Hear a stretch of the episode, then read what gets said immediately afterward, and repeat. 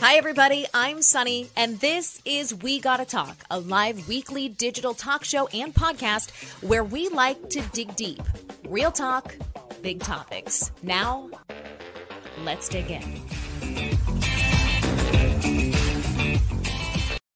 Hey, everybody, welcome to this special episode of We Gotta Talk. This is so exciting for me. I love when we get return guests because it feels like we're kind of besties, but she doesn't know it at the moment. We have on Dr. Zenovia, who is a board certified dermatologist, a hormonal skincare expert. And she was on, I believe, around this time last year. And we dug into back then all, all things aesthetics, skincare through the decades. And we're going to kind of dig a little deeper today with questions submitted by you all, but really, really leaning into the hormonal aspect of skincare because I know we have a lot of ladies out there who are entering that stage of life of motherhood or coming out of it and the hormones as we know, change everything. Let's welcome Dr. Zenovia to the podcast. Dr. Hi. Zena thank you so much for coming back. My pleasure. So good to see you, Sonni. You look beautiful. Oh, thank you. We were joking before we got on last time. I purposely went makeup free and I got really close and you could see my giant pores. And this time I was like, you know, I'm going to put on makeup for her, try to be professional about this. So thank you so much. It's all in the eyebrows, girl. Your eyebrows are smoking. I told you this was me growing up. If you're not watching a video, it's I had a, the biggest unibrow, like 100% Italian, hair everywhere. And so the oh, this is the only good part of that is that when you're an adult, you know, you have thick eyebrows, but I pay the price. I Lots love of- it. Lots of it. teasing. Tell us about your background, Dr. Villa. Where are you currently practicing? And like, give us the sort of elevator pitch for what your specialty is when it comes to dermatology. I love it. Okay, so I know I always hate introductions because I always feel like I'm I'm going to overpromise and underdeliver, but essentially, I you know I'm, I am a physician. I'm a board certified dermatologist. I went to um, medical school and residency four years for the specialty of dermatology.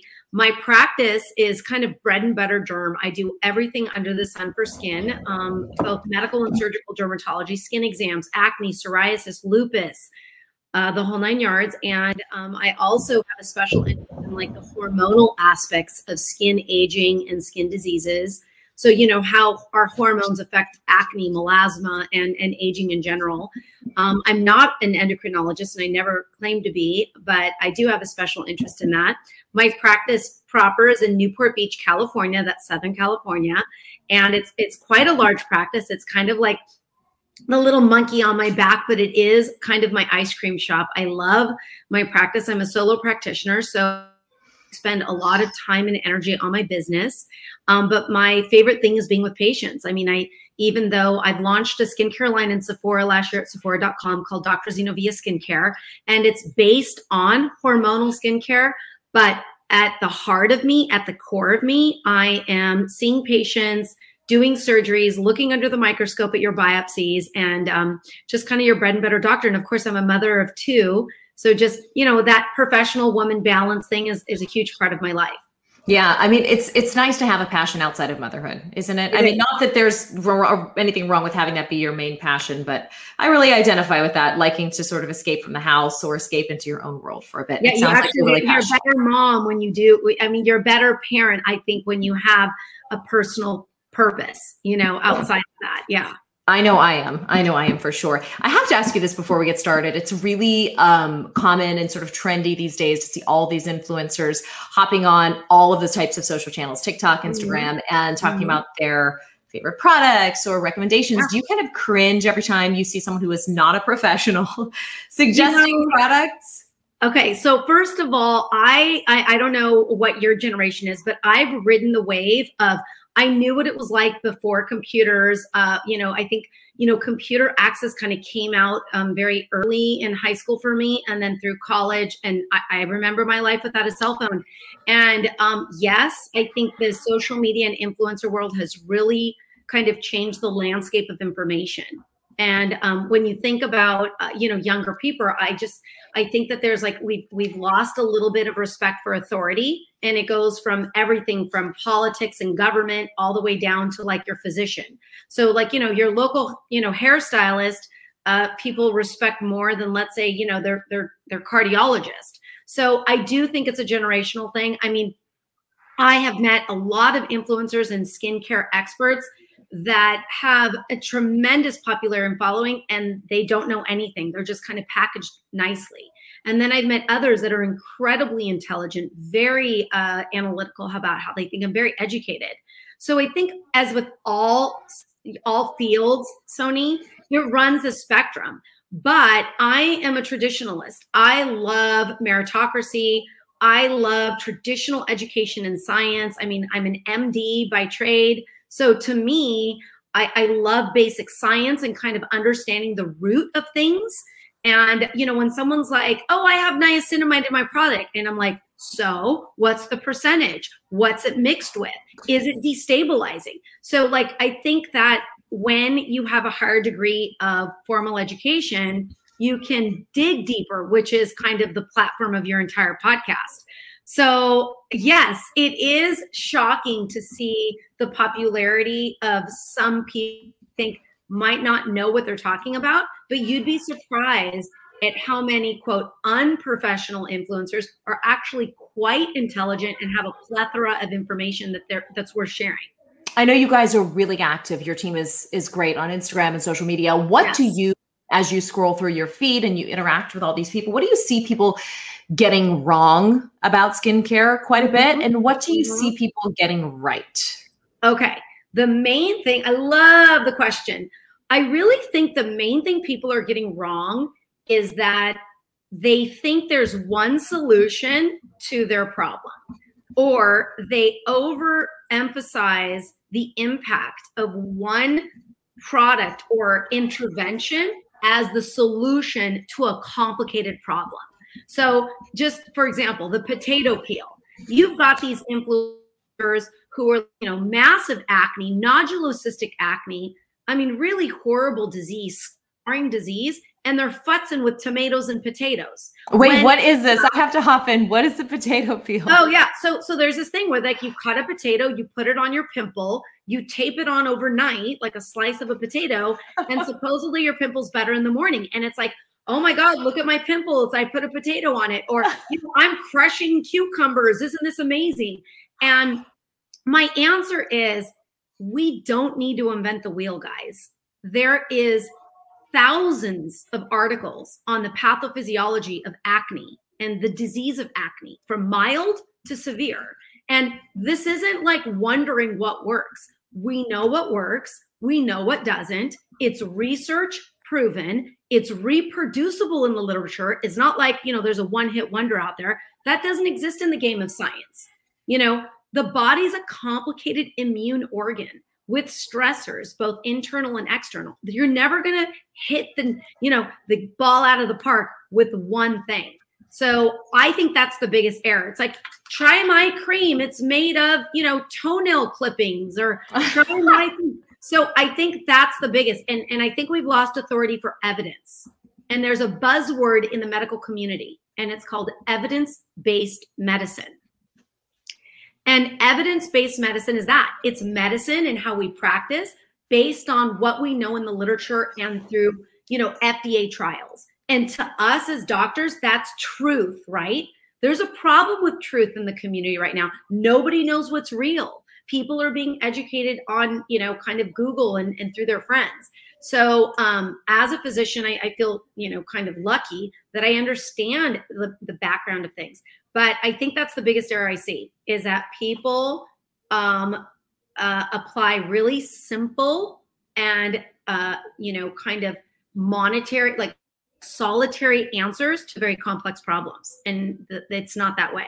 It's never that easy. It's never that simple. Mm-hmm. Yeah. No, and, and it's cool that it's not that simple. We're complicated beings. What's cool because you know people wouldn't waste tens of thousands of dollars and years of their life studying medicine, studying specialties in medicine yes. if it, there really weren't big things. So in other words, you didn't waste your time. Yeah, no, and, and, and as a I'll tell you, like I'm sure you know this too. Like I try to figure things out all the time on my own, and um, you know, I get people who come into my office like, I've I've tried 20 products, I keep getting facials, but my skin's not better, and I'm like, you should have seen a dermatologist like 10 years ago. Or yeah. you know it's kind of like that thing where it's like people think that they can solve their problems. So um it is it is hard. And and access to doctors is hard. And and public health care access is a big issue. So I know these things are complicated for people, but I can't how many people I see that spend thousands of dollars on products and thousands of dollars on facials and devices, and they've still got, you know, bad acne. And it's like, you think you should go see a doctor?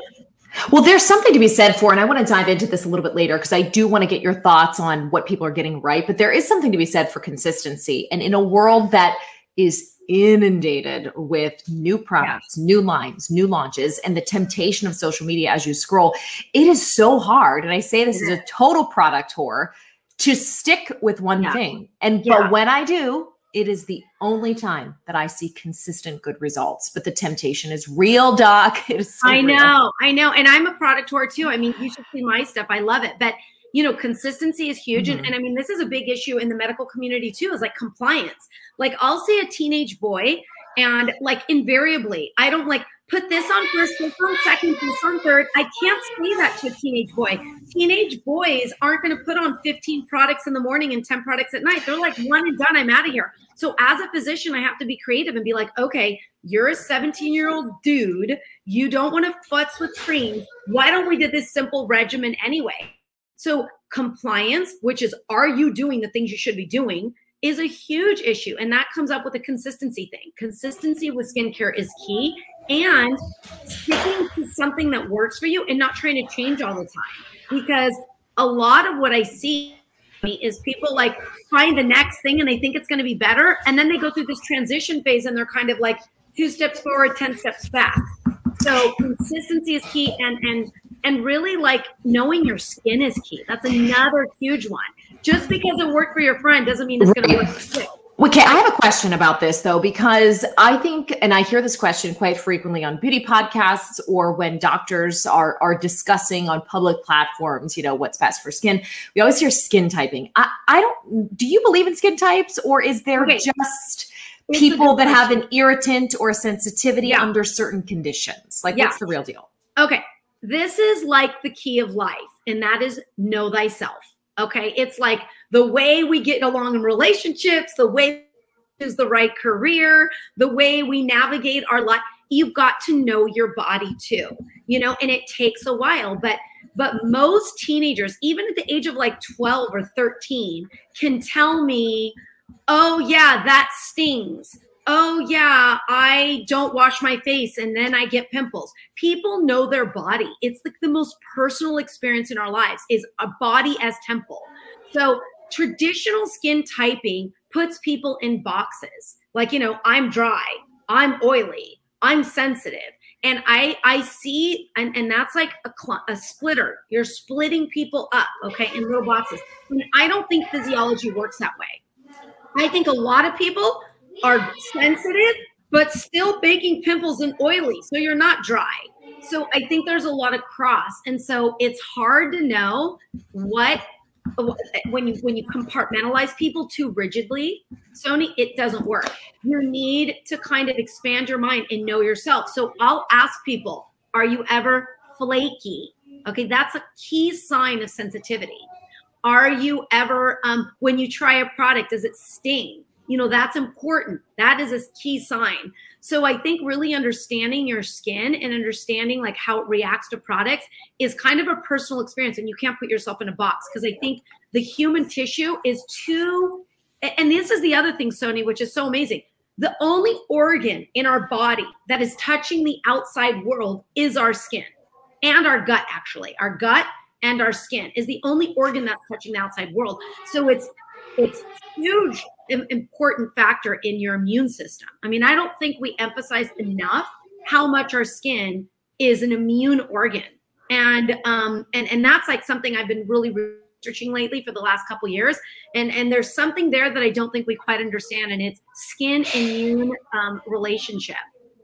Let's take. I'm so glad you went here because my next question was about the gut skin health connection. Now, yeah. this is completely anecdotal, but as someone who, as a child raised in the 80s, with ear infections. I got the pink stuff. I got amoxicillin every other month. And yeah. only as an adult did I begin to experience what I now look back in retrospect is all the negative effects of years of antibiotics, in addition to an allergy to penicillin, also tons of skin issues. And it was mm-hmm. only when I paid attention to my gut health that I really felt healed from the inside out. So, talk about what you know scientifically about the connection between our internal health, specifically our gut, yeah. and what presents to the world, i.e., our skin. Yeah, very awesome subject. And I will tell you, I mean, I've been to the American Academy of Dermatology every year for the last 20 years. Uh, and I can say that this has been a hot topic for the last decade you know and i think it's still kind of misunderstood but i will go so far as to say there's there's no uh, cheek coined boxed answer because um, what I do know is that the skin and the and the gut is a contiguous uh, envelope. You know, like if you just like kind of rub your skin and then you go inside, there's skin inside your mouth, there's skin inside your esophagus. So it is a contiguous organ, uh, and your immune health in your gut um, is, you know, basically heavily regulates your entire immune system. So it's not just the skin, okay? It regulates the way you deal with medication.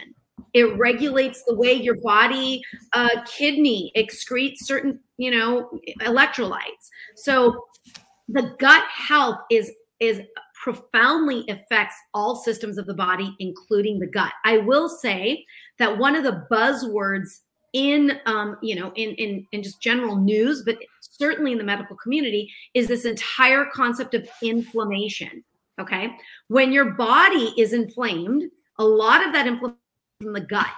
And the, the inflammation starts with all the insults that we put in our body high sugar, high fats, animal proteins. And the idea is that your gut is exposed to the outside world, which is the food that you're introducing it to, and it upregulates inflammatory mediators throughout the body. And then that is affecting disease systems. So, like if you've got rheumatoid arthritis, if you're eating a crappy diet and partying on the weekends, your arthritis is worse.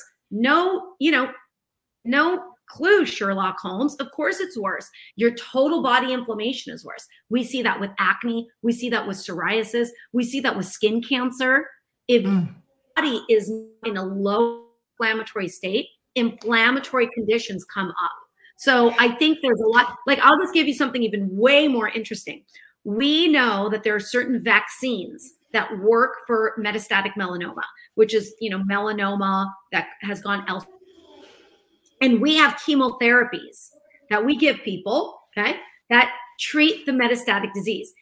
If you have a particular gut health, if you have another gut health, the chemotherapy doesn't work. It's like, what? chemotherapy efficacy is related to your gut health?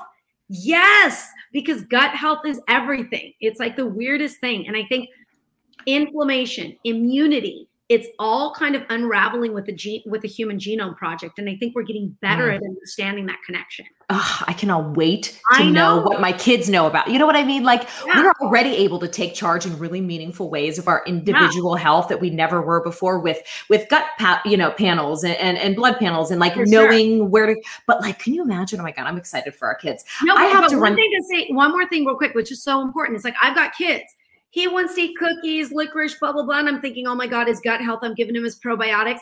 At the end of the day, it's not like my kid can be like a full on paleo and he'll never get diseases, right? That's the other thing. People are like, oh, I'm so mean. I barely eat anything. I'm like on green juice every day and I'm still getting acne. It's like, hold up, wait a minute. Just because you eat clean, just because you're like perfectly no sugar, no stress, you're yoga princess.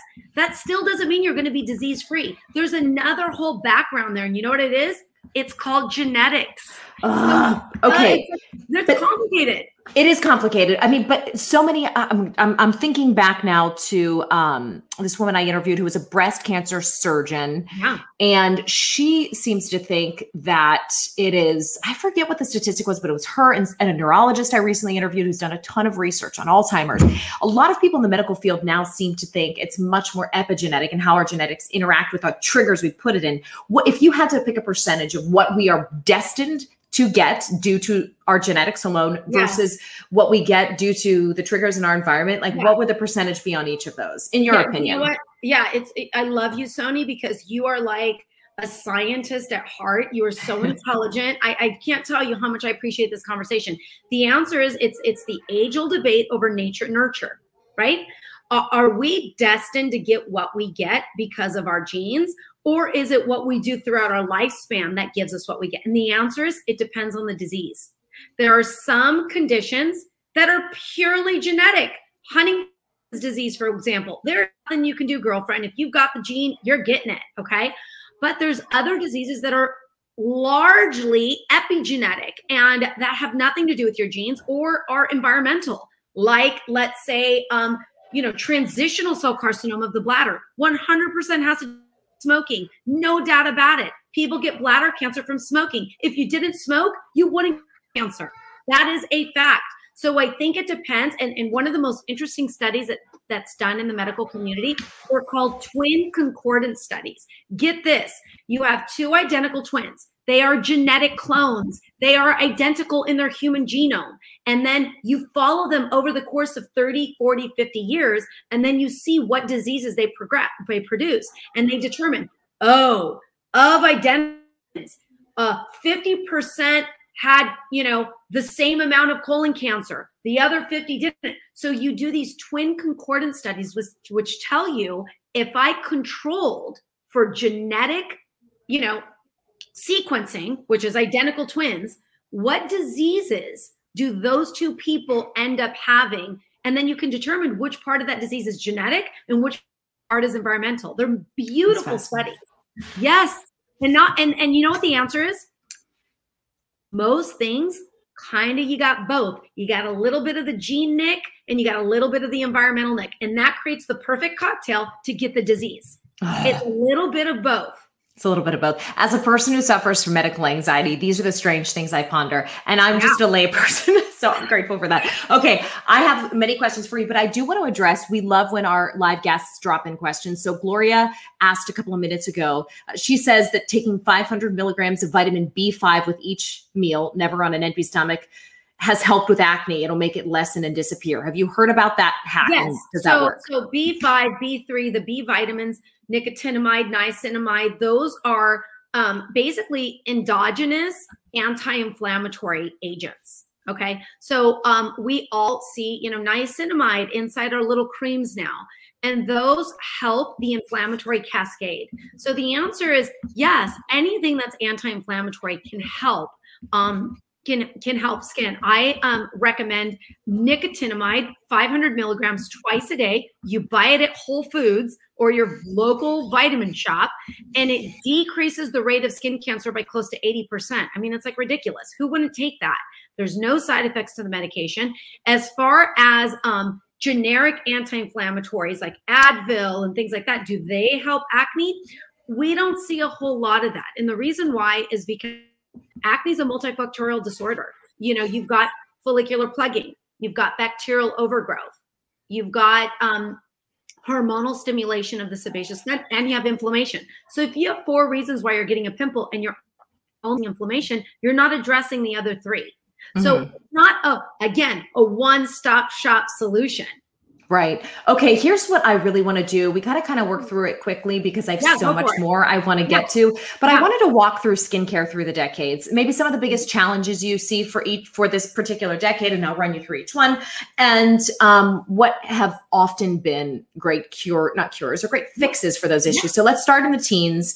Um, I would imagine the biggest issue is acne, but that's me answering your question. Let's start in the teens and work our way biggest, through the 50s and 60s. Biggest issue with acne is um, biggest t- um, issue with teenagers is acne and confidence and you know how your acne affects your confidence um, the main yes. thing i tell everybody is one of the little nuggets about uh, teenage acne is it's often related to the amount of oil we're producing in our scalp so i do think an anti-dandruff is largely overlooked with teenage acne but i think a basic skin regimen that involves uh, a cleanser a benzoyl peroxide and a retinol is the three main things you need for acne care. Okay, done. Cleanser, benzoyl peroxide, retinol. That's it. I love anti dandruff shampoos because teenagers get oily and you get yeast overgrowth and the yeast overgrowth in our scalp causes inflammation in the face, causing acne. So I think those are the mainstays for teens. Wow, that's fascinating. I yes. never heard about that shampoo yeah. hack before. Okay, good mm-hmm. to know.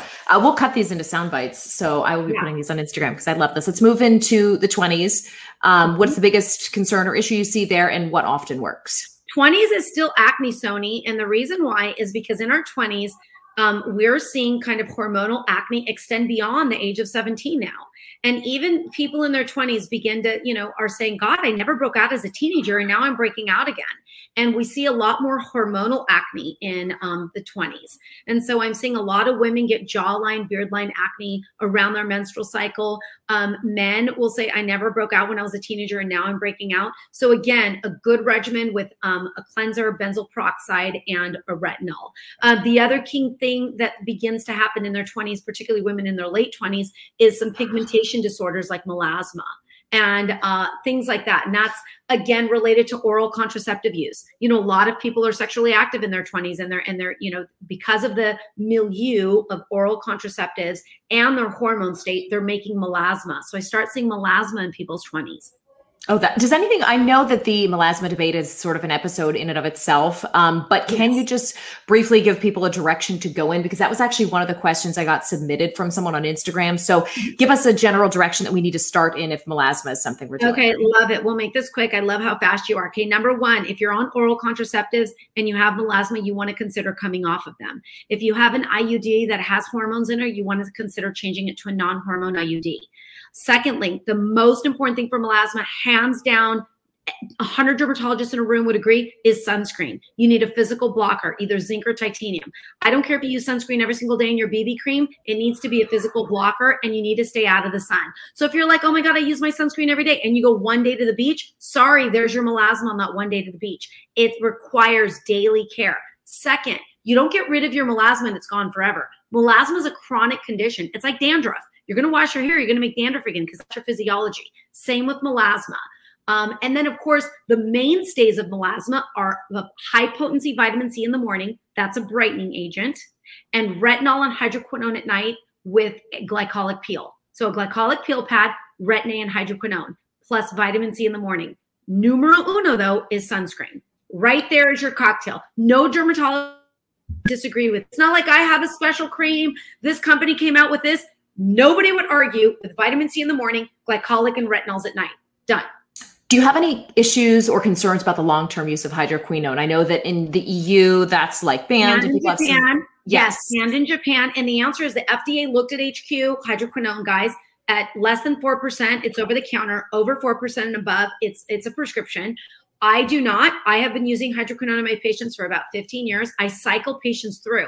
So what I do is I, you know, like all dermatologists, we make a little compounded agent of I do 6% hydroquinone, retinoic acid 0.1%, and I couple that with a little hydrocortisone. That becomes like the old Tri-Luma. Remember that back in the day? Oh yeah. Most dermatologists will compound their own bleaching cream. That's what we call it. I put my patients on it for three months and then I cycle them off to traditional retinol.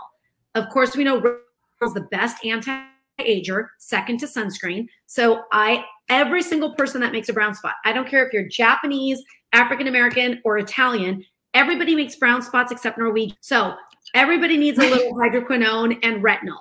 And if you, you cycle yourself through three months of that to erase kind of your pigmentation, you go back to your traditional retinol. In the summer, you're going to get pigmentation again, and then you go back to your hydroquinone and retinol cocktail in the in the fall those Scandinavians are perfect, and I am upset I about it. but they get wrinkles. But they're they get tall, wrinkles. they're thin, and you're like, what? Okay. I know, but they get wrinkles because they don't have the melanin to protect their collagen. They can borrow some of my oil over here. um, okay, let's move into the 30s, which not for everyone, but can sometimes see the beginning of motherhood yes. and all the trans- hormonal transitions that yes. happen with that. So let's speak specifically to the 30s decade, the problem okay. and the prescription. Yes. 30s is, is, is a really interesting phase in, in everyone's life. And you begin to see kind of the early signs of actually skin aging. And um, essentially what's happening is you're, is you're kind of out of your prime birth years, even though in industrial countries, we all have kids after the age of 30. The real prime birth years when your estrogen is through the roof, Sonni, is like, you know, 17 to like 26. You know, those are your prime birth ages. But in the 30s, we begin to see a little bit of trough in estrogen in women, and you begin to see the signs of aging. And what that means is you're more dry. You start to see lines of expression, you know, the little forehead lines, the little 11s. So you begin to start seeing um, a little bit of thinning of the skin. And I'm not talking about dermal thinning, epidermal. I'm talking about the fat of your skin. You're just skinnier in the face. You're not so chubby and dewy. So um, I think that you begin to see early signs of epidermal hydration due to estrogen loss. So you need a moisturizer for per se that you maybe you didn't need moisturizer in your 20s, um, and then you begin to see sunspots. Your your your reparative mechanisms in your skin aren't where they were when you were 17. So if you go in the sun for two hours, you're going to make like an old lady brown spot. That happens in your 30s, and people start, start showing up with solar lentigos, we call them. Um, and so again, I recommend a sunscreen in the morning, a vitamin C, and then maybe a, a retinol and a moisturizer. You can't tolerate your retinols alone anymore. And then, of course, start doing procedures in your 30s, Sonni. Women start not liking the crow's feet. So we do a little what we call toxins or neuromodulators. And uh, maybe, I mean, this Instagram social media age, people start doing fillers in their 30s. It's crazy, but they do. Women want high cheekbones, fuller lips. So people definitely start dabbling earlier in cosmetic procedures. And that happens between the age of, I would say, 25 to 35. Mm-hmm. That's when they start. That's when. I started. Yeah, yeah I, am I'm, I'm a big fan of the tweakments, like small little nudges here and little there. nudges and little nudges. doing things for maintenance, right? Right. You don't like wait till you look like crap and then fix it. Right. You, and you just want to be like, bink, little something, bink, mm-hmm. and you're like looking good all through your decades. I tell women, I had a woman that came to me yesterday. She's like, I'm 32. I've had my two babies. I just don't feel right. I don't know what to do. Blah blah. I said, okay, let's look at your skin and I, I always evaluate my cosmetic consultations in four ways. I look at your color. Is your color even? I look at your texture. Is your texture smooth? I look at your volume. Volume creating shadows or proportion changes. And then I look at your elasticity color, texture, volume, elasticity. And when I analyze your skin based on those four criteria, I tell you what I think you need based on what your area of like you know what what we can augment. A lot of people come here like i want botox. I'm like you kind of don't need it. You need a laser. Let me show you why. Mm-hmm. and so mm-hmm. a lot of it stems from a, a real comprehensive analysis that really breaks down the issues of your face because we're so bombarded with advertisement nobody knows what the hell to do. Well that's why everybody looks the same too right? You scroll through yes. Instagram and you see the same face everywhere. So the high. eyebrow i mean yeah i mean this is such validation for seeing an expert and letting someone get their hands on your skin and letting someone and, play you know, around with it and see. Oh, Sonni, you nailed it. How many times I'm like, do my lips like this? Like, but wait, your eyes are too small for those lips. Or yeah. In fact, your lip should be a bit broader because your nasal ala it has to be on. You know, like there's things that doctors and, and aesthetic providers understand that patients don't see. So 100% you need a real keen eye to know what cosmetic intervention would look best on your face. Because exactly right, we all start looking like clones. Yeah, yeah. Right. Yeah, I mm-hmm. agree. I agree. Okay, let's move into the 40s and the issues you start to see there. I just turned 40 last month. And so this is I'm excited to hear the answer here. You're so beautiful. Um, well, I get my Botox, Dr. Z. So I love it. and and you know, um, in your 40s, women um, definitely begin to not feel themselves. They look at themselves in the mirror and they're like, God, I looked good like a couple months ago, and I'm just like, all of a sudden, I look old. And it's funny, Sonni aging doesn't happen in a linear fashion. You don't look like two months older two months later. You could look like two years older two months later. And a lot of that is hormonal, which is interesting. And this is kind of my personal interest with hormonal dermatology. But I think that in your 40s, one of the main things I see is volume loss, uh, tissue dryness. And again, that's due to the estrogen loss in your in your body, and uh, essentially shifts. So we see texture changes, like you just start getting more lines and your pores look bigger. We start seeing pulse in the tear troughs from fat pad shift. You know, we all have a little fat pad at the edge of our malar fat pad, and that descends with age. So that causes a nasolabial fold. So you get anatomical shifts in tissue from bony muscle and soft tissue changes. And so I do start seeing a shift in the shape of the face. That starts in your 40s. And that's where tightening devices and fillers and Sculptra, which stimulates collagen and, and kind of lifts you instead of plumps you, starts to become more important. Oh, I love you know, it's funny you say that because I'm very candid on this show, as everybody knows. Instead of yes. filler, that's what my provider gave me under my eye. It was Sculptra.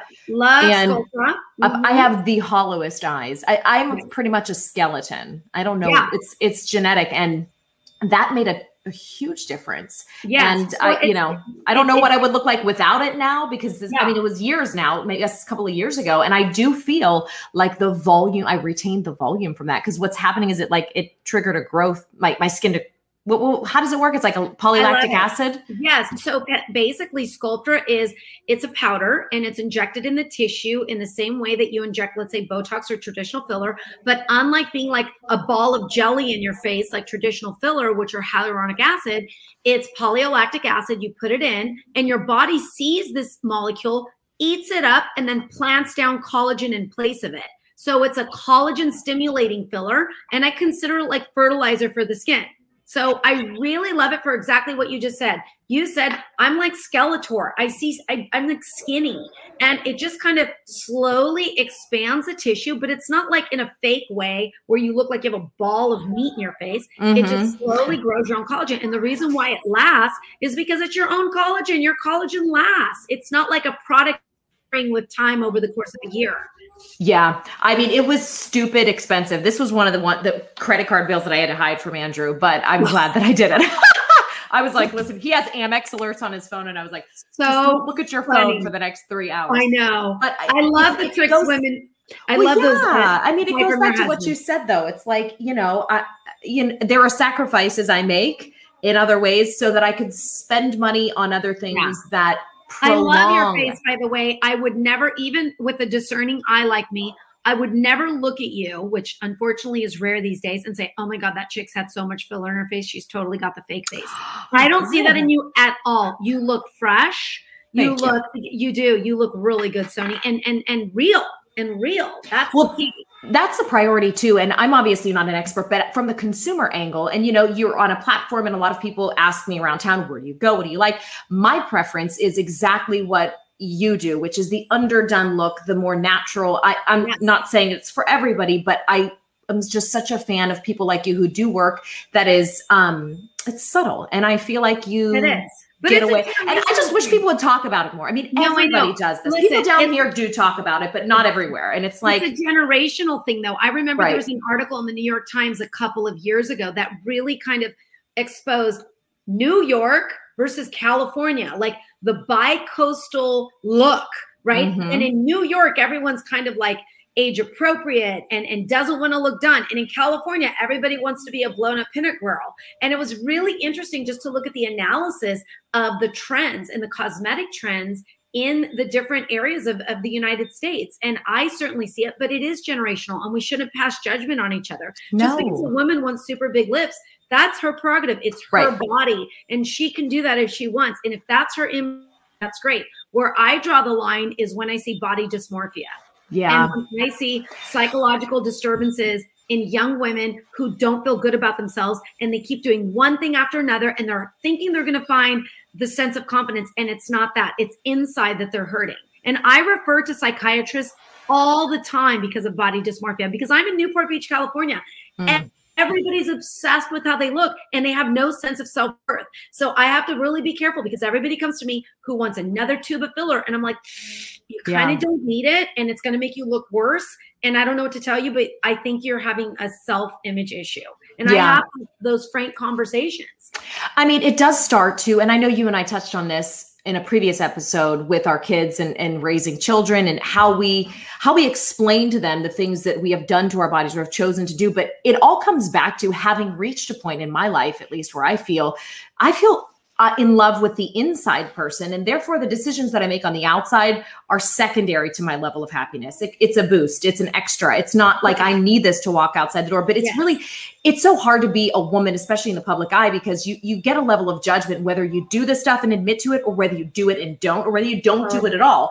And so, I mean, my MO is to just be as you know, be honest when I can about these things because the last thing you want to is for people to scroll through and think that this is, you know, oh gosh, people like, you know, there's aspirational bloggers, right? And I scroll through and I'm like, do they really wake up looking like this? Like, I'm old enough now to know they don't, but know. you know, it's, it's tricky. so hard. And we're all, I mean, my daughter is now 14 and she'll be like, Mom, I wish my waist looked like this. And I'm yeah. like, babe, I'm like, you're perfect who. So it's just, it's so hard being a woman. This has been kind of the, the cross that we bear from, you know, Edwardian times with women wearing like, you know, or, or Asian foot binding. I mean, it hasn't stopped. It has gotten worse, I think, with social media because we're all the filters and stuff. And uh, it's so unfortunate. But as long as we have conversations like this, honestly, and it's women like you and me kind of being honest and, and talking shop, it's like it debunks all those feelings. But I have to admit, I'm kind of a jerk.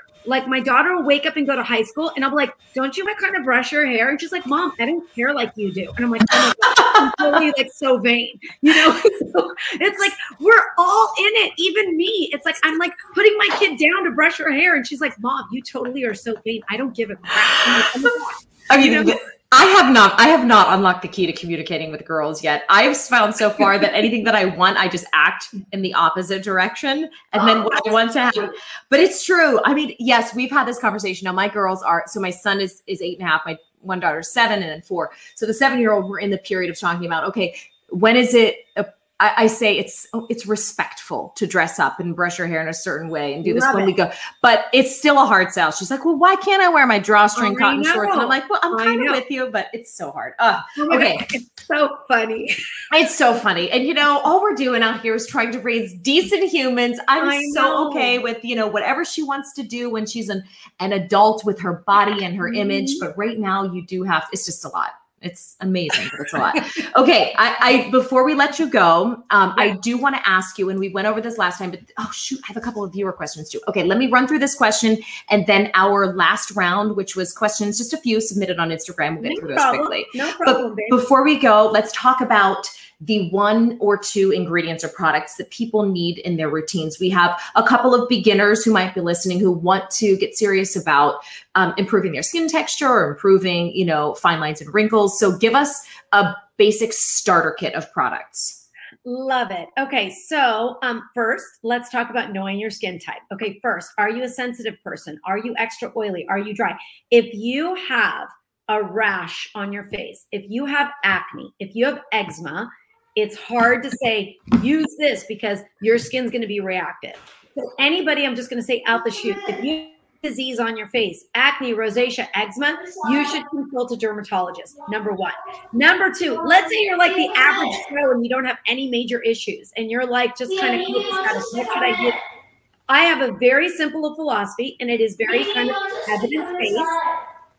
And what it is is number one, every morning Numero uno, you need an antioxidant. That's generic. It doesn't make any sense. What is it? Basically, anything that has high potency, vitamin C, vitamin E, coffee berry, but you got to find a good one. But I love some of the MD dispensed vitamin C's because they're 20% or higher. And it's an antioxidant that's blocking sun damage, period. Blocks uh, collagen depletion, blocks pigment production, antioxidants in the morning, numero uno, actually numero dos, numero uno is sunscreen. That's it. Vitamin C in the morning, sunscreen, you're done. Do you need serums, toners, uh, scrubs, eye creams? Kind of icing on the cake. The bread and butter in the morning for good skincare is antioxidation and sun protection, period. At night, I believe in a glycolic or beta hydroxy acid to slough down that dead layer we all heap up that skin and it becomes unreflective. So you need to swoop off that dead layer. It's part of like having a long nail on your face. You don't want that. It, it doesn't reflect light beautifully. So a glycolic peel pad, love. And it's one of my key products in my line in Dr. Zenovia was the 10% glycolic peel pad. It's one of my favorite products. And then a retinol. Retinols are all over the map. They jimmy them down so much now at the grocery store that you don't even know what you're getting get a medical grade retinol, start it slowly Monday, Friday, Monday, Friday, Monday, Friday. If you're not dry and flaky, add Monday, Wednesday, Friday. And then the question is, do I need moisturizer? Are you dry? Are you flaky? Then the answer is yes. If you're not dry and flaky, let that retin A be at the highest concentration on your face and don't dilute it with a moisturizer. So that's my that's kind of my thing. What about stem cells, Dr. Z? What about uh, you know, PRP? What about like growth factors? You know what I say around the age of 50 or 45, when your skin starts slowing down and, and it gets quiet and lazy, I do like a little growth factor stem cell stimulation nightly, but so not necessary. The bread and butter of good skincare is sun protection, antioxidation, and cell turnover with glycolic and retinol. That's science, guys. Perfect. Okay, let's get to these quick questions before we go. And these were submitted by people, so unfortunately, I don't know like ages or no, specifics, but here we go. Yeah. Best treatment yeah. for scars. Love it. Scars are misunderstood. I'm going to ask every patient this question. When you call a mark a scar, is it indented or is it just flat and colored? If it's flat and colored, it's not a scar. In the world of medicine, a scar is in an indentation. If you have indentations in your face, the only thing that can treat indentations or scars is something that punctures the epidermis, either a laser, multiple microneedling procedures, or procedures like subcision and even you know like where we take a little needle and cut through the scar tissue. So treatment for true scars there's no cream on the market that can treat an indentation. But there are lasers and devices that can do that. Now if you have marks that are flat do hydroquinone sunscreen vitamin c to lighten red or brown marks but those are not scars. That's why defi- defining what we're talking about is super important. Okay, good to know. So go to your dermatologist, see if it's flat. If, if you've got indentations, okay. don't waste your money on expensive products. Oh, that's good to know. Okay. Um, this person was looking for better, cleaner products. This is, I feel, again, could be a podcast in yes. and of itself. Let me ask you this Is there a concern to you about any ingredients? And if this person does want to avoid and kind of lean toward the commonplace mm-hmm. definition mm-hmm. of clean, which is without parabens, without fragrance, is there anything you suggest? Yeah, so so that was really important to me when I was creating the Dr. Zenovia line. Um, essentially being paraben free, animal free, cruelty free, and also like methyl parabens. The answer is is you know a lot of companies now are going clean, but these are the two main ingredients I would stay clear of. It's methyl parabens and parents and um, propylene glycol. Those are those are kind of the three kind of you know ones that cause irritation and have been known to you know essentially like BPA, all those bisphosphonates in the baby bottles. You know all that stuff is really toxic over long periods of time. So those would be the three ingredients. There's so many clean um, skincare lines out there. I'm so proud of the beauty community for really kind of wanting to create those lines. I know Derma E has an amazing, uh, you know, clean green approach, even a lot of the um, Gwyneth Paltrow stuff. There's a lot of stuff out there that is really going clean, and Dr. Zenovia is certainly one of them and committed to that. Awesome. I have used your uh, almost your entire line now, and the retinol is amazing. It, it glides, nice. uh, just glides on so well.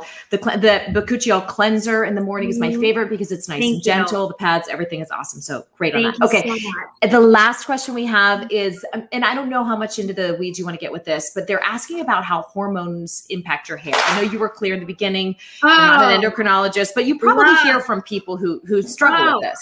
Okay, so first of all hair loss is my jam, mainly because my mom and grandma have such just oh, like thinning. It's like scared the bejeebies out of me. So I love when I, it's funny, when I go to conferences in the derm community, I go to skin cancer conferences, hormones, and hair loss. It's like my like personal kind of Achilles heel.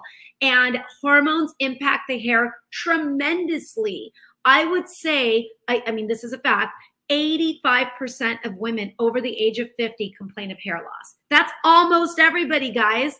And it is due to the lack of hormonal support of the hair follicle. So, one of the things that happens, it's not that your testosterone is too high or your estrogen is too low. It's not that. What happens is if you're free of thyroid disease, free of anemia, free of autoimmune disease, because these are the things that we screen for to make sure that you don't have an internal issue causing hair follicular miniaturization, we call it. Um, we now chalk it up as androgenetic alopecia. You know what that means? Hormones and genes are causing you to lose your hair. Does it run in your family? And your hormones are not supporting the hair follicle. And so the answer is, is it's the milieu, it's the cocktail of hormones. So when you're a teenager and you have like flowing thick hair, you've got, let's say your is here and your testosterone's here and you're going through those years. Now all of a sudden do this. Uh, so it's not that your testosterone went up, it's that your estrogen went down. And now that ratio or that distance between those hormones is not creating the cocktail of support that your hair follicle needs. And so I am a huge believer of early hair loss prevention. What that means is don't wait to get thin and try and grow it back. Support your hair follicle early. So around the age of 45, I'll start women on minoxidil. I'll start women on, I love this little stem cell complex. Do I check hormones? You darn right I do. I make sure that you're not having thyroid, hypertestosteronism, anemia, lupus. I make sure your blood panel's clean before we throw the kitchen sink. PRP, people do lasers. You can't imagine how much money people spend on hair loss. And there's a couple research proven things, minoxidil being one of them. Some of the laser caps are really effective. But again, you have to rule out scalp disease before you waste any of your money this quick, and this will be the last thing. Again, bearing in mind, I'm sorry, my children are actually no, no, walking no, totally get it. Um, I don't want to be long-winded either. No, you're amazing, but this is the craziness of my house. What do you think of bioidentical hormones, and would you, as an MD, take them? This just reminds me of a conversation I recently had with my medical practitioner, and yes. this is the age she said where women, yes. you know, the 40s start to see that hormonal imbalance, yes. and I know there's a big debate on hormones in general, but bioidentical, what is your personal belief on okay. that? Okay. I I believe in bioidentical hormones. I think bioidentical hormones are the new way that women are going to start and men are going to sup- be supplementing their physiology. If you think, if you look at the 50 year history of the American College of Obstetrics and Gynecology, you walked in at 55, you were like, I'm a bitch. I can't sleep. I hate my husband. Everything drives me crazy. And they throw you a generic of, of, of a one stop kind of um uh, you know like a like a one stop dosage of Premarin. That is not cool. You needed less, she needs more, he needs this much, that much. It has to be customized to your own physiology. And that's what bioidentical hormones is. They look at you independently at a given point in time in your life and say, wow, your hormones are this. I'm going to give you a little bit of this, a little bit of that, and you need a little bit of this to make sure you don't bleed again. And this is the nature of bioidentical hormones. How do I support Sonni's body where she is today to help the symptoms that she's having? The key thing, though, that I just want to mention, and I know you got your kiddos right there, is that hormone replacement is not simply based on your blood work Hormone replacement is based on your symptoms. Are you having hot flashes? Are you an, an insomniac? Are you irritable? So, symptoms is a huge part of the analysis. So, you need a really good doctor that can understand what you're personally going through because some of us are 45 and like, yeah, who cares? I don't sleep a couple times a week. I don't care. Other people, it paralyzes them not to sleep a couple times a week. So I think personal experience is huge. And we all go through life right now none of us want to feel anything. We don't want to be depressed for a day. We don't want to like be pissed off for a week. We all want that happy place all the time. And that's not life. Okay, that's not life. Now, the problem is is that people are going out taking Prozac and Paxil and on a crash diet and doing all sorts of stuff. Get your hormones checked by a doctor who can analyze your own personal experience and your own blood work and co- come up with solutions for you. Because what you're going to take today, Sonni, as a 40 year old gorgeous woman, because you, you're like kind of feeling a little cranky and not good, is not going to be what you need in two years. Right. And it's not going to be where you are in five years. Your body's ever evolving. So you need that personal relationship with your doctor. Yes. Oh my God. It's music to my ears. I, yes. If I would have known the impact hormones would have on me when I be say hello. See, this is one oh my gosh, reasons. let me see that. Hi, who's this? Hi, this is Cecilia. Okay, Here's go, go, go. baby. You see my little baby right there? I do. That's a gorgeous That is a picture. Okay, they're asking about their puppets. Dr. Z, I'm going to let you go. Listen, I'm grateful. You, I, I could talk to you for hours. I know. We should be girlfriends, Sonni. I know. You come visit me in Orlando, okay? Um, tell everybody quickly where to find you on Instagram and about your product line and where to locate that as well. Thank you so much, Sonni. This is always fun. I love talking to incredible women like you and just people. I am can be found at drzenovia.com. Um, my Instagram handles at Dr. Zenovia, including TikTok, believe it or not. And um, my medical practice is zenamedical.com, Z E N A medical.com, and it's in Newport Beach, California. And thank you everyone for listening. If you have any questions about anything we've talked about, you can contact my people at zenamedical.com and I can be reached. I do private consultations on the web all over the world. So I really love helping people. That's my passion. It comes through. It, it is very evident. I'm so grateful for your time and wisdom. Dr. Zenovia, thank you so much. You're amazing that you handled those babies in the end of this phone in the end of this podcast. Good job, Sonni. I'm sweating. I'm a, I am like literally, I could be, wring myself out because I know. Gives me Take so much care. Thank you, Dr. Zenovia. Bye bye. Guys, thank you so much for listening to and or watching this episode of We Gotta Talk. Really, really appreciate you being here. We will get all of the links that Dr. Z mentioned in show notes. Please do rate, review, and subscribe. That makes a huge difference in getting these shows out to people who need it or might find it entertaining. Little visitor there. Okay. Bye. Guys. I love Thank you. you so much.